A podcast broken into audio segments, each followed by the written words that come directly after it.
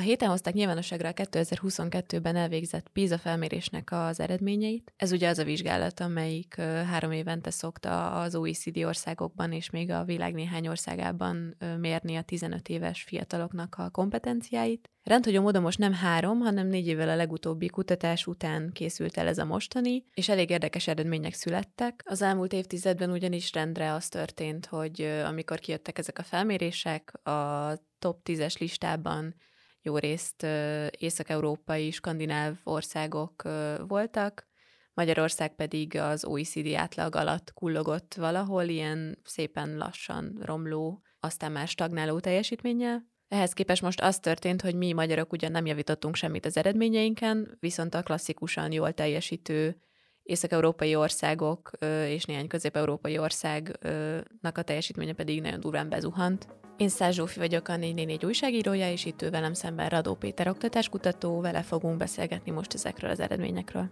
Egy pár mondatban elmondod, csak hogy így értelmeztetők legyenek a későbbiek, hogy mi ez a PISA teszt, mióta van, és mi a módszertan, amiért ennyire fontos ez? A PISA tesztek története a 90-es évek második felében gyökeredzik, tudni, akkor zajlott egy olyan oktatáspolitikai fordulat, aminek a lényege nagyjából az volt, hogy az iskoláknak nem hagyományos értelemben vett tudást, tehát lexikális ismereteket kell átadnia a gyerekeknek, és nem ismereteket kell a fejükbe tömködnie, hanem alkalmazható tudást kell biztosítaniuk, ami azt jelenti, hogy olyan eszközjellegű kompetenciák kompetenciák fejlesztésére kellene átállítani az oktatási rendszereket, amik lehetővé teszik, hogy bármiben boldoguljanak a gyerekek. Tehát, hogy a, a, nem, a szokták, azzal szokták vádolni a az OECD-t és a PISA-t, hogy szinte kizárólag a munkaerőpiac érdekeit tartja szem előtt, de hát azt szoktam mondani, hogy a biblia olvasáshoz és szövegértési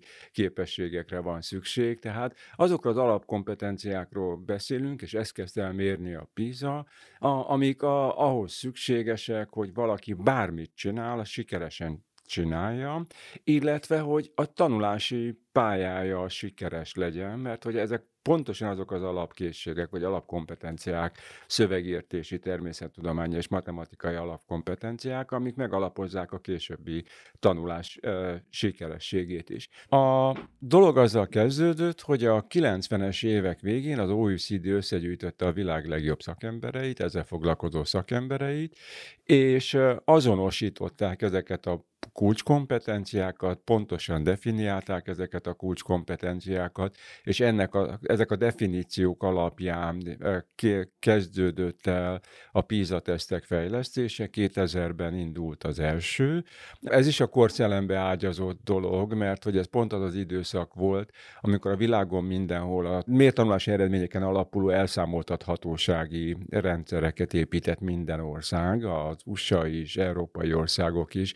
Ezt hívják a baloldaliak neoliberális korszaknak, de valójában emögött egy oktatástudományos, oktatáspolitikai paradigmaváltás zajlott. Na most a 2000-ben elindult első PISA eredmény az az európai országok jelentős részét sokkolta, mert hogy egészen addig minden ország meg volt győződve arról, hogy az ő oktatási rendszerük a világon a legjobb, a Magyarország is, a németek is, és sok más ország is, és ez tulajdonképpen az alapozta meg, hogy a minden korábbi mérés a pedagógiai célú, ilyen nemzetközi összehasonlító mérés, ilyen pedagógiai célú mérés volt. Tehát, hogy azt mérték, és ma ezek a hagyományosabb vizsgálatok még most is azt mérik, hogyha egy ország tanítani akar valamit, akkor azt milyen sikerességgel e, teszi. A, tehát a tantervi alapja volt a méréseknek. A PISA ezzel szemben azért volt forradalmi, mert nem abból indult ki, hogy nézzük meg, hogy milyen sikeresen tanítjuk a tantervet, hanem abból indult hogy nézzük meg, hogy milyen sikeresen fejlesztjük a kom- azokat a kompetenciákat, amikre a gyerekeknek felnőtt korukban bármit csinálnak, penedzselik a párkapcsolataikat, munkahelyen dolgoznak, po- politikai tevékenységet folytatnak, önkéntes munkát végeznek, akármit csinálnak, ezek, amik, ezekre szükségük van. Tehát még egyszer mondom, bizonyos értelemben forradalmi volt. És a, a első PISA eredmények, azok komoly sokkot okozta Lengyel Lengyelországban is, Németországban is, Magyarországban is, egy nagy rakás európai országban. Ugyanakkor kiderült, hogy az európai északi perifériáján meghúzódik néhány pici ország, amik ezek, ezeknek a kompetenciáknak a fejlesztésében egészen elképesztően sikeres volt. PISA csinált brandet például a finn oktatási rendszerből, mert mindenki rácuppant Finnországra, hogy megnézze, hogy a, egész pontosan mitől is ennyire sikeres. De ezek az új típusú céloknak a fejlesztésében mi, mitől ennyire sikeres Finnország. Na most volt néhány olyan ország, akik az első pízasok után egészen látványosan képesek voltak javítani az eredményükön. Ilyen volt elsősorban Lengyelország, ami felzárkózott, a, onnan indult, ahonnan Magyarország, tehát nagyjából a PISA, az a fejlett országok átlaga alatti teljesítményszintről indult, és egészen elképesztő gyorsasággal felzárkózott egy ilyen észak-európai skandináv teljesítményszínvonalra, de ugyanígy, mivel Németországban is a szakértők és a politikusok mérgezett egérként kezdtek el rohangálni az első pízasok után, Németország is jelentősen javított az eredményén. Magyarországon nem ez történt, tehát a magyar adatok a 2000-es évtizedben alapvetően stagnáltak, illetve bizonyos kompetencia területeken a 2000-es évek végére kezdett el valamennyire beírni az az EU-s forrásokból finanszírozott brutális fejlesztőipar, amit 2002 után, a, és az EU csatlakozás után a Magyar Bálint által vezetett Oktatási Minisztérium indított el. Tehát 2009-re például a szövegértési teljesítményünk, a magyar tanulók szövegértési teljesítménye, az már a fejlett országok átlaga fölé került, a többi kompetencia terület volt átlag körülakul, de gyakorlatilag a régiónkban, tehát közép-európai régióban mi, egy darabig mi produkáltuk a legjobb teljesítményeket.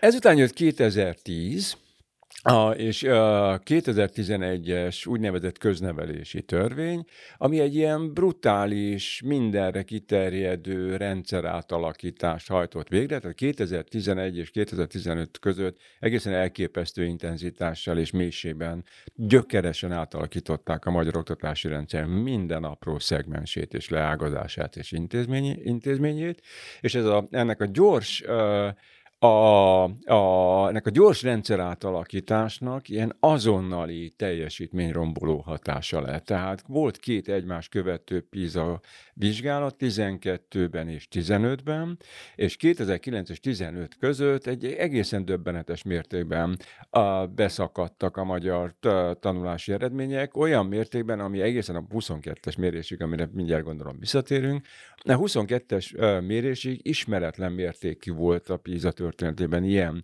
drámai teljesítmény zuhanás, majd pedig, amikor az új rendszer beállt, és bejáratódott, és már mindenki tudta, hogy mivel kit kell felhívni, és mindenki tudta, hogy már tulajdonképpen senkit nem kell felhívni, mert senki nem fog elintézni semmit, és az iskolák is alkalm, személyzete is alkalmazkodott ehhez a bürokratikus, centralizáló, egyen gyerekek, egyen oktatására berendezkedett szisztémához, akkor ez a teljesítmény zuhanás ez megállt, és 2018-tól kezdve gyakorlatilag alapvetően stagnál a magyar közoktatás teljesítménye, de sokkal mélyebb szinten, mint amilyen szinten a 2000-es évtizedben teljesíteni. Mielőtt rátérünk a 22-re, ezek a 18-ra beálló eredmények, ezek milyen országok ligájába soroltak minket, tehát hogy mihez hasonlít a mi oktatási rendszerünk? A mi legfontosabb referencia csoportunk az Közép-Európa. Ausztria, Csehország, Szlovákia, Szlovénia, azok az országok, amiket a, a, nagyjából a, azonos, vagy nagyon hasonló kulturális kontextusban működnek az iskolák, és amelyek egyébként általában is így hasonló teljesítményszintet és teljesítmény profilt produkáltak. Ezek azok az országok, ahol a, a teljesítmények, a mért átlagos teljesítmények általában a fejlett országok átlaga körül alakulnak. Ezek az országok, ahol, amelyek nagyon nagy egyenlőtlenségek nyomása alatt működnek, és a hátránykompenzációs képességüket meglehetősen gyenge, ennek következtében ezek az országok országok elképesztően szelektívek, tehát a világ legszelektívebb oktatási rendszerei hagyományosan közép-európai oktatási rendszerek. Na most a magyar teljesítmények 2009 és 2015 között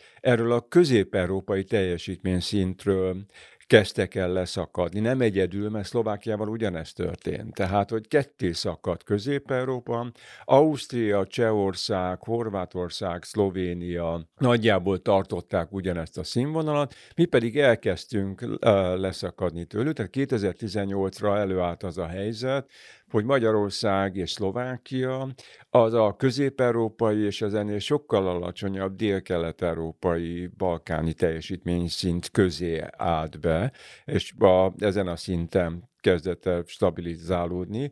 A, úgyhogy a 22-es mérésnek tulajdonképpen az, az előzetes kérdése a minden szakértő fejében az volt, hogy folytatódik-e Magyarország teljesítményének a lezárkózása, a dél, dél-kelet és leszakadása közép-európai szintről, és a lezárkózása dél-kelet-európai szintre, vagy pedig megrekedünk a két csoport átlagos teljesítmény, országcsoport átlagos teljesítmények közötti szinten. És ehhez képest történt az, hogy azt látjuk, hogy mi ugyan nem lettünk jobbak semmiben a 22-es eredmények alapján, viszont Európa bezuhant hozzánk. Mi történt ott? Az a megdöbbentő dolog történt, hogy a, a a döbbenetes mértékben beszakadt a fejlett országok átlagos, ö, oktatásának átlagos teljesítménye, de ez meglehetősen egyenlőtlenül történt, mert ez az elképesztő zuhanás elsősorban azok az országok produkálták, akik korábban oltári kiemelkedő teljesítmény nyújtottak, legalábbis Európában. Tehát, hogy a, a norvég, a finn, a Dán, a, a, az összes ész, Holland, az összes észak-európai ország, amelyik a kiemelkedően magas teljesítmény nyújtott korábban, és az a két közép-európai ország, Németország és Szlovénia, akik szintén az átlag fölött teljesítettek korábban, ezek elképesztő mértékű teljesítményromlást uh, szenvedtek el. Ugyanakkor a többi közép-európai ország, tehát Horvátország, Csehország, Magyarország, Ausztria, ezt alapvetően megúzták. Tehát ott gyakorlatilag nem változtak a közép-európai országok teljesítményei. Itt most e, megint egy kivétel van. Észak-Európában is van egy kivétel, meg Közép-Európában is van egy kivétel. Tehát az Észak-Európában az egyetlen kivétel az Észtország, ami mostantól kezdve Európa abszolút bajnoka PISA mérési eredmények tekintetében olyannyira, hogy miközben az európai országok a globális élvonalból teljesen leszakadtak, mert hogy a, most már a, a csúcson szinte kizárólag kelet-ázsiai és kínai országok és kínai tartományok vannak. Észtország az egyetlen, amelyik ebben a top, top 10-ben benne marad, globális top 10-ben benne marad. A másik kivétel Szlovákia, amelyik nem úszta meg olyan könnyen, mint Magyarország, Ausztria vagy Csehország, mert a Szlovákiában továbbra is döbbenetes mértékben zuhannak a, a, a 15 éves tanulók teljesítménye továbbra is képesztő mértékben romlik. Tehát az, amitől tartottunk korábban, az Magyarországon nem következett be, de Szlovákiában igen. Tehát a szlovák oktatási rendszer teljesítménye nagyon erőteljesen közeledik ez a dél-kelet-európai szinthez, de maga Dél-Kelet-Európa egysége is megszűnt, mert vannak olyan országok, például Románia és uh, Szerbia, ahol a közép-európai országokhoz hasonlóan nem történt nagyon drámai teljesítményromlás, tehát hogy nagyjából ugyanazt a stabil, alacsony szintet hozzák, mint korábban. Viszont más országokban, például Bulgária és Montenegro egészen elképesztő mértékben egy ilyen harmadik világbeli ország szintjére sűjesztették a közoktatásuk hatékonyságát valamilyen módon. A, úgyhogy egyszerűen az történt, hogy ez az egész uh, általános európai teljesítményromlás azokat sújtotta, akik magas, korábban magas hozzáadott értéket produkáltak. Most persze oltári nagy vita lesz arról, hogy ezt mennyire okozta a COVID és mennyire nem, de amennyiben a COVID okozta, akkor azt lehet mondani, hogy azok az országok, amelyek magas teljesítményt produkáltak, a, a, a, ott sokkal nagyobb tétje volt annak, hogy járnak-e iskolába a gyerekek, vagy nem járnak. Azok az országok, ahol pedig az iskolák, most megpróbálok finoman fogalmazni, mert mi is ide tartozunk, ahol az, ahol az iskolák képessége arra, hogy fejlesz-e a gyerekek kompetenciáját, hogy úgy mondjam, szerény, itt nem volt akkora tétje, az iskola bezárásnak, ezért az COVID alatti iskola bezárások sokkal kisebb tanulási veszteséget okoztak. De még egyszer mondom, a dolgok még nagyon sokat fogjuk kutatni, és nagyon fog, sokat fogunk ásni az adatokban, hogy kiderüljön, hogy mennyire a COVID az, ami okozta ezt az általános európai beszakadást, és milyen másokkal lehet ennek. Neked van már gondolatod arról így két nappal az eredmények publikálása után, hogy milyen okok játszhattak még ebben szerepet? Hát ilyen előzetes hipotézisem van, a, de ez erősen ellenőrzésre szorult. Hát a, a, azok az országokban, ahol a, a kompetencia a fejlesztés sikeresen zajlott korábban, mint az észak-európai országok, ezek, ezekben az országokban az oktatás alapvetően egy differenciált pedagógiai gyakorlaton és erre épülő egyéni fejlesztésen alapszik. Tehát ezt hívjuk skandináv rendszernek, nagyon sokan finn eh, modellnek hívják, ez egy picit igazságtalan, mert hogy általában a skandináv országokat, ezenből Észországot is, a, egy ilyen modellre való fokozatos átállás jellemezte az elmúlt 20-25 uh, évben. Ezekben az országokban valószínűleg az történt, hogy a COVID alatti iskola bezárás a lehetővé tette az online tanítás, tanulás folytatását, de az egyéni fejlesztés lehetőségeitől a gyerekek jelentős tömegét valószínűleg elvágta, és ráadásul az, hogy át kellett térni online tanításra. Ez nem kitágította a pedagógusok módszertani lehetőségét, hanem sok tekintetben beszűkítette. Mert hogy a korábban a, a offline, a tanteremben egy nagyon gazdag módszertani repertoárt alkalmazhattak, és ezzel az online felkészült, oktatási felkészültségük nem tudott lépést tartani. Ezzel szemben Közép-Európában, ezen belül Magyarországon is, egy ilyen ismeretátadó tananyaggal való haladáson alapuló a pedagógiai kultúra uralkodik még mindig. A, már a COVID után, amikor elemeztük, hogy mit csináltak az iskolák, hogyan reagáltak az iskolák az iskolabezárásra, már akkor is teljesen megdöbbentőnek találtam én magam, hogy a pedagógusok elsőprő döntő, döntő többsége az online oktatás körülmények között is megpróbálta ugyanazt csinálni, amit korábban offline csinált az iskolában, tehát kényszeresen haladni akart a tananyaggal. Na most a haladni a tananyaggal online is lehet, különösen, hogyha a, a nagyobb felelősséget uh, terhelsz, a, anyaggal való haladás tekintetében átpasszolod a felelősséget a gyerekeknek és a gyerekekre és a gyerekek szüleire. Ezért a, ilyen értelemben a vesztesség kisebb. A, a, az észak-európai országokat viszont valószínűleg az iskolabezárások nagyon kizökkentették abból a jól működő rutinból, amit addig ö, gyakoroltak. De még egyszer mondom, a kivételeknek is a mélyére kellene ásni, mert ezek nagyon informatívak tudnak lenni. Tehát az, hogy Észország hogyan került el, hogy, a, hogy ugyanazt a döbbenetes teljesítményromlást produkálja, mint a korábbi lovas Finnország, az például egy nagyon izgalmas kérdés. Valószínűleg ez túl kézenfekvő a válasz, ezért mondom, hogy valószínűleg. Az Észtországban az elmúlt évtizedekben zajlott egészen elképesztő mértékű digitális fejlesztések, azok adaptívabbá tették az iskolákat az online oktatás tekintetében, de hát ennek is a, utána kell járni. Most az Oktatási Hivatal meg a belügy, belügyminisztérium is így viszonylag pozitívan értékeli ezeket az eredményeket már a magyar eredményekre gondolok, hogy mi nem rontottunk akkor, amikor mondjuk Finnországnak a teljesítménye bezuhant.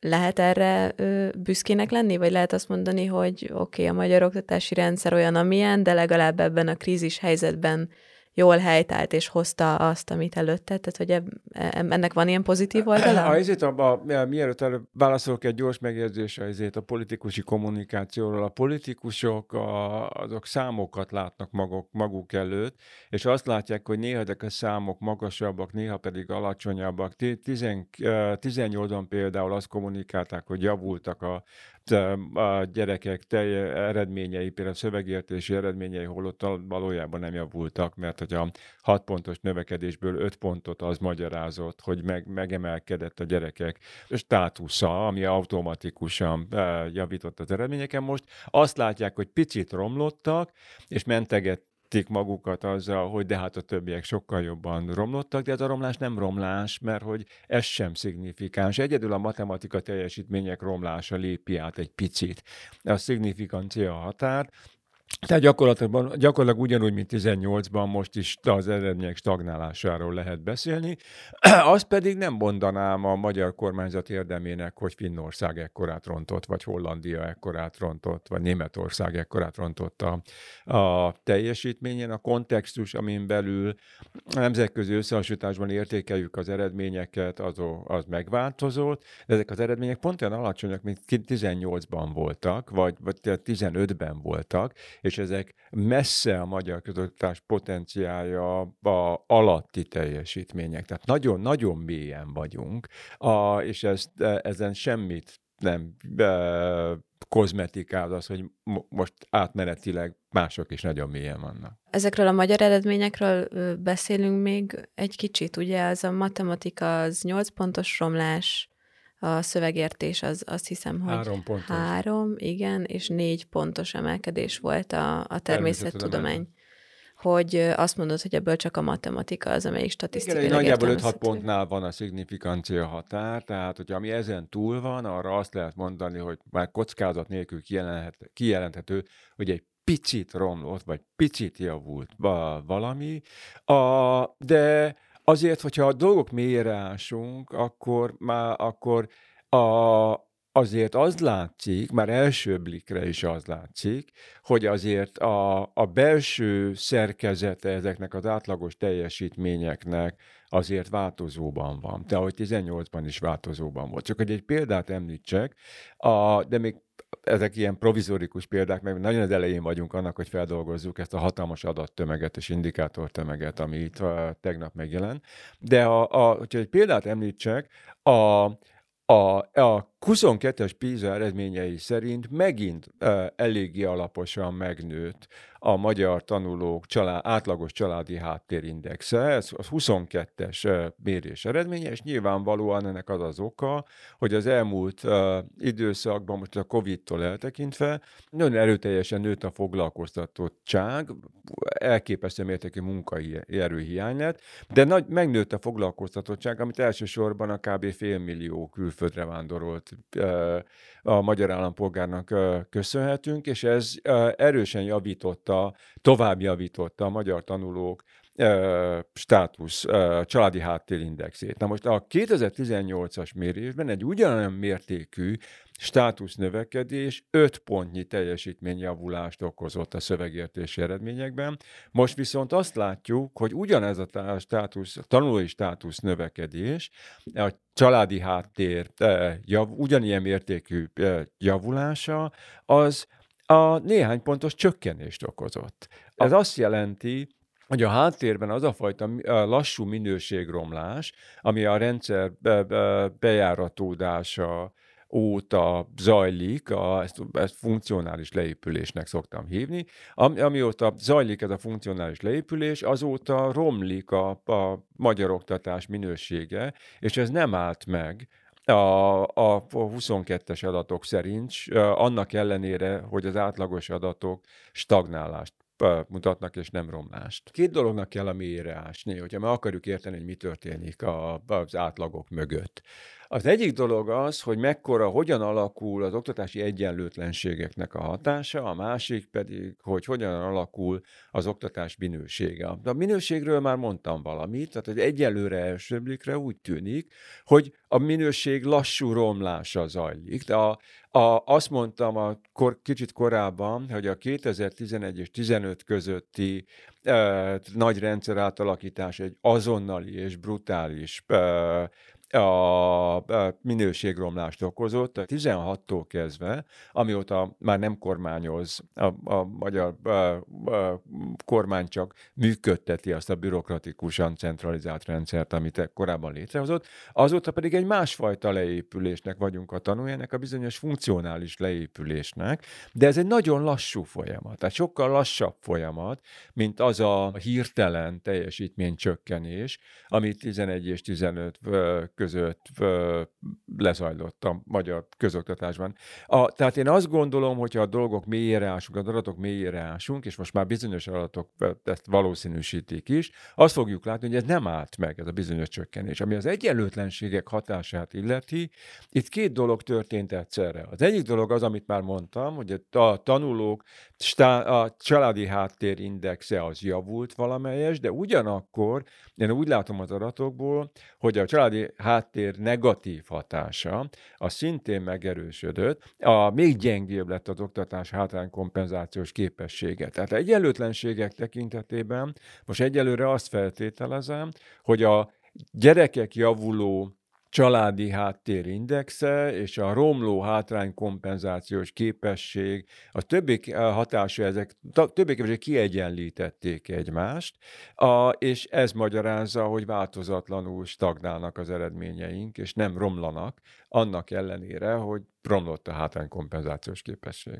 Még egy kicsit, hogyha, hogyha Magyarországon maradunk, ö, ugye az elmúlt két évben nagyon sok minden történt a közoktatásban, sztrájk, sztrájk ellehetetlenítése, polgári engedetlenség, kirúgott tanárok, lekönygázozott diákok, státusztörvény, nagyon sok felmondó tanár, egy ilyen léptékű esemény, aki, ami most így közéletileg elég nagynak tűnt az elmúlt két évben, ez, ez mennyire tud látszódni a, a következő PISA eredményeken? Tehát, hogy ebből mi az, ami, ami, ami befolyásolja annyira egy oktatási rendszernek a, a minőségét, vagy a gyerekek teljesítményét, hogy az már látszani fog. A, a pályaelhagyók látszanak-e, azon kívül romlott-e bármi annyit, hogy ez, ez jelentős változást okozzon, vagy amit mondasz, az lesz, hogy ilyen szépen lassan csúszunk lefele tovább. A, a, az, a, az a nagyon bonyolult és hosszú fejtegetés, amit az előbb előadtam, arról, hogy miért gondoljuk azt, hogy romlik a minőség, és miért gondoljuk azt, hogy romlik a, a hátránykompenzációs képessége a, a, a magyar közoktatásnak. Ez nagyjából arról szólt, hogy ez nem, hogy jelentős részben mindannak a hatása, amiről a te most beszéltél. Mert hogy a, ezek a körülmények, ezek, ezt a bizonyos funkcionális leépülést erősítik. Amikor funkcionális leépülésről beszélünk, akkor általában arról beszélünk, hogy az oktatás egyre kevésbé képes az alapfunkcióját gyakorolni, tehát a gyerekek tanulását segíteni. És ennek elképesztő sok jele van. Tehát az, hogy egyre nagyobb tömegben szorulnak ki hátrányos helyzetű gyerekek az, az oktatásból, a COVID idején egész, ez egészen drasztikus mér, mértéket töltött, hogy egyre nagyobb tömegben mentik ki a gyerekeiket a magasabb státuszú szülők az állami oktatásból, és külföldre viszik őket, vagy fizetős magánoktatásba iratják őket, vagy valamilyen kis kaput, vagy utat keresnek, ahol, ahol biztosítható, hogy a gyerek még valamilyen elfogadható színvonalú oktatást kapjon. Ez is a funkcionális leépülés jele. És a harmadik teljesen egyértelmű jel az, hogy a pedagógusok hagyják el nagy tömegben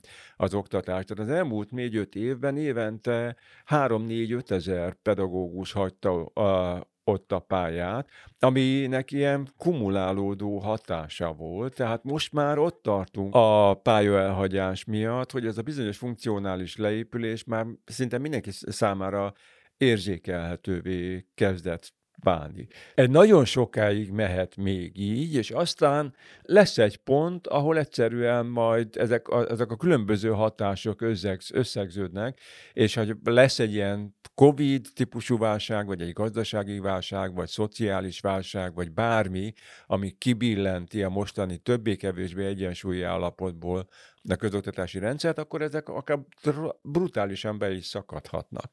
Tehát amikor az OECD szakértői például azt mondják, hogy az északi országok teljesítményromlása nem magyarázható kizárólag a COVID hatásával, akkor valószínűleg arról beszélnek, és ebben valószínűleg igazuk van, hogy már az északi országokban is zajlott már jó ideje valamilyen uh, uh, teljesítményromlás, vagy minőségromlást előidéző folyamat, és a COVID volt az a válsághelyzet, ami egy korábbi egyensúlyi állapotból kibillentette ezeket a rendszereket, és hirtelen teljesítmény szakadást okozott. Nem tudom, hogy ettől mi milyen, mennyire vagyunk távol. Tehát azt is el tudom képzelni, hogy a 25-ös vagy a 28-as következő PISA még mindig ezt a lassú leépülést, lassú minőségromlást és lassú teljesítményromlást fogja mutatni, de azt is el, azt is el tudom képzelni, hogy a, hogy lesz egy pont 15-ben, 18-ban, akármikor, amikor pont úgy beszakadnak majd a már amúgy is nagyon alacsony uh, magyar tanulói teljesítmények, mint ahogy beszakadtak Finnországban is, és uh, Hol- Hollandiában is. Ez nagyon nehéz megjósolni. Ha egy kicsit kizumolunk ö, ezekre a mostani eredményekre, ugye az is látszik, hogy ö, Európában bezuhantak az eddig jól működő rendszerek, ö, viszont az ázsiai országokban nem. Ez miért van? A becsületes válasz tulajdonképpen az lenne, hogy nem tudom, de nem azért hívtál, hogy kitérjek a kérések elől egy elegáns be- beismeréssel. A, ugye ezzel kapcsolatban is leginkább csak sejtéseim vannak. Az egyik sejtésem az, hogy a, az európai kultúrában sokkal nagyobb tétje van az iskolában járásnak, mert a tanulás alapvetően iskolához kötött, és iskola által ösztönzött vagy kikényszerített tevékenység. Én feltételezem, hogy van ennek a dolognak egy ilyen kulturális kontextusa is, vagy a kulturális különbségek által kijelölt kontextusa is. Az ázsiai országok, a magasan teljes, teljesítmény nyújtó ázsiai országok jelentős részében már egészen picikortól kezdve egészen döbbenetes munkakultúrára nevelik a gyerekeket. Tehát, hogy a, én el tudom képzelni, hogy az iskolákat becsukták, de ezek a gyerekek továbbra is elszántan, keményen és brutális energiabefektetéssel otthon is tanultak, és a szüleik nagyon a sarkában, sarkukban voltak, hogy tessenek izét tanulni. Szerintem a, miközben az európai gyerekek jelentős része egyszerűen elengedte magát, a, mert otthoni körny, nem szokott hozzá, hogy otthoni környezetben is iskolai tanulásban kell részt vennie, otthon nappaliban van a konyhában, ott játszani szokott, és nem izét, nem tanulni. A, az ázsiai országokban nem ez történt. És ráadásul a dolgok tétje is más Európában, és mint Ázsiában. Tehát a, a, a nagy teljesítmény nyújtó ázsiai országok mindegyike a tanulók szempontjából egészen döbbenetes tétel rendelkező brutális vizsgarendszereket működtet. Egy japán, vagy egy hongkongi, vagy egy szingapúri gyerek egész élete azzal telik, hogy egy későbbi vizsga vizsgára készüljön, ami eldönti a későbbi, teljesen eldönti a későbbi életesélyeit.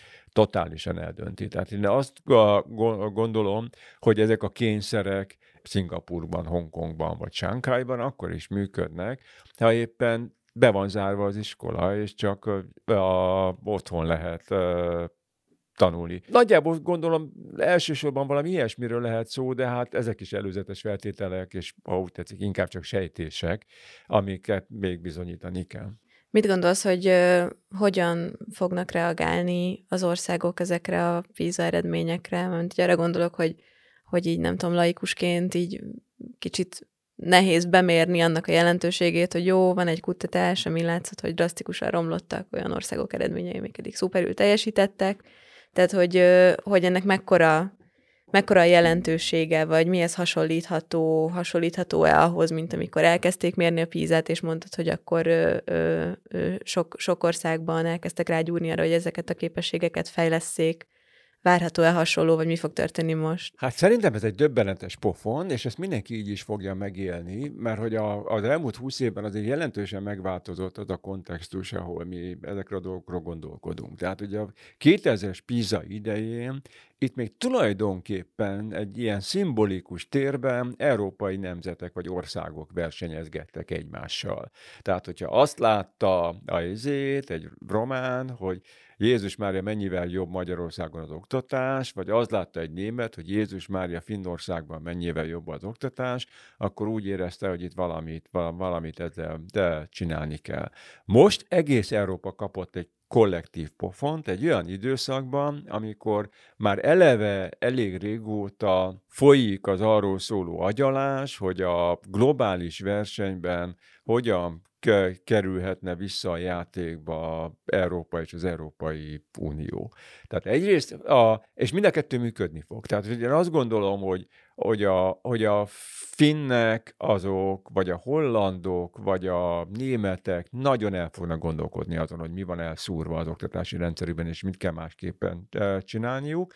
Ezzel szemben Magyarország lesz az az ország, ahol nem történik majd semmi.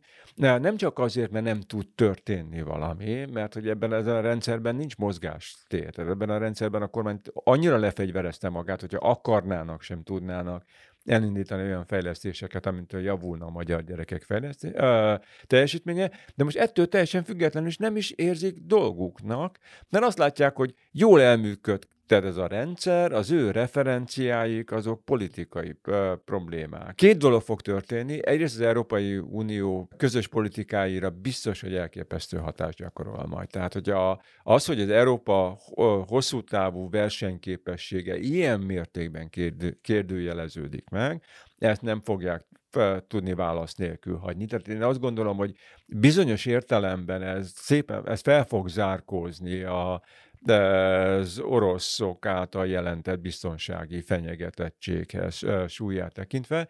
Márpedig az az érdekes, hogy az Európai Unió ráfekszik valamilyen dologra, és ebből közös politikai vagy közpolitikai célokat kreál, akkor nagyon lassan és nagyon hosszú távon, de elképesztő sikerességgel csinál dolgokat. Tehát például most látszik, hogy mennyire sikeres az energetikai átállás a megújulókra. Korábban az oktatásban láttuk, hogy milyen egészen döbbenetesen sikeres volt, amikor azt úgy döntöttek, hogy drasztikusan csökkenteni kell a korai iskola elhagyók arányát, akkor drasztikusan csökkentették a korai iskola elhagyók arányát. Ha most úgy döntenek, hogy drasztikusan javítani kell a, gyerekek alapvető kompetencia szintjeit, akkor tíz éves távlatban drasztikusan javulni fognak ezek a kompetencia szintek. Szóval a, a következő mérés az 25-ben lesz, de szerintem akkor még nem nagyon látszik majd nagy fordulat, ha csak nem történik az, hogy a COVID hatása mégis nagyon erős volt, és lesz egy ilyen visszarendeződés vagy visszalendülés. A, de a, az, ami most elkezdődik majd, az szerintem 28-ra már akár be, be is érhet, tehát akkor el tudom képzelni, hogy addigra látványosan újra fejlődni kezdenek, vagy javulni kezdenek majd az európai eredmények. Izgalmas időszak lesz ez most az oktatás politikában. Magyarországon nem. Magyarországon folytatódni fog, egyértelműen folytatódni fog. Ez az egyrészt a administratív működtetésre és látszatkeltésre berendezkedett oktatáskormányzás, másrészt pedig az várható, hogy általában, ahogy az egész rendszer politikailag egyre represszívebbé válik, ugyanúgy az oktatás politikát is egyre erőteljesebb represszió jellemzi majd. Köszönöm Péter, hogy itt voltál, a hallgatónknak pedig köszönjük szépen a figyelmet. Hogyha tetszett ez az adás, akkor hallgassátok meg a többi podcastunkat is, olvassátok a cikkeinket, nézzétek a videóinkat, és támogassatok minket. Sziasztok!